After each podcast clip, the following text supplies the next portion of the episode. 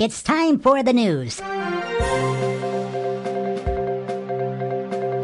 Welcome to Pro Wrestling's Best News for June 6, 2023.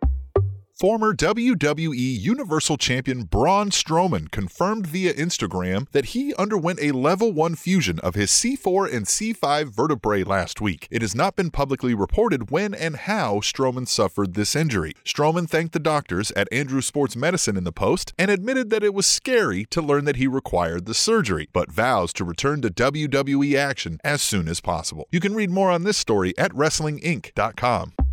Former WWE champion Drew McIntyre recently became an official naturalized U.S. citizen, according to a recent report from PW Insider. McIntyre reportedly completed the process sometime during his recent time away from television to handle some personal affairs. McIntyre is currently involved in publicized contract negotiations with WWE, of which there have been no recent updates. You can read more on this story at eWrestlingNews.com.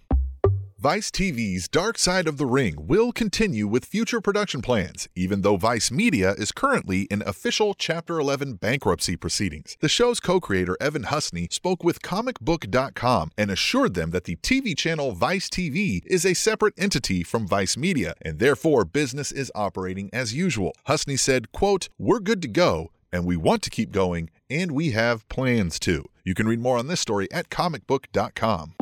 Popular wrestling match ratings website CageMatch.net announced recently that they will change their system of rating events and matches to combat an increase in WWE versus AEW tribalism from fans and website users. CageMatch.net, who has been cataloging and rating pro wrestling events and matches for over 20 years, allows fans to rate the shows they attended. The new change the site will now implement is a time constraint that will not allow those fans to rate an event until at least noon the following following day, as opposed to immediately following the event as they typically did. The site says they feel this will cause a reduction in overall number of ratings, but that it will reduce the number of false ratings from what they called online trolls. You can read more on this story at ringsidenews.com.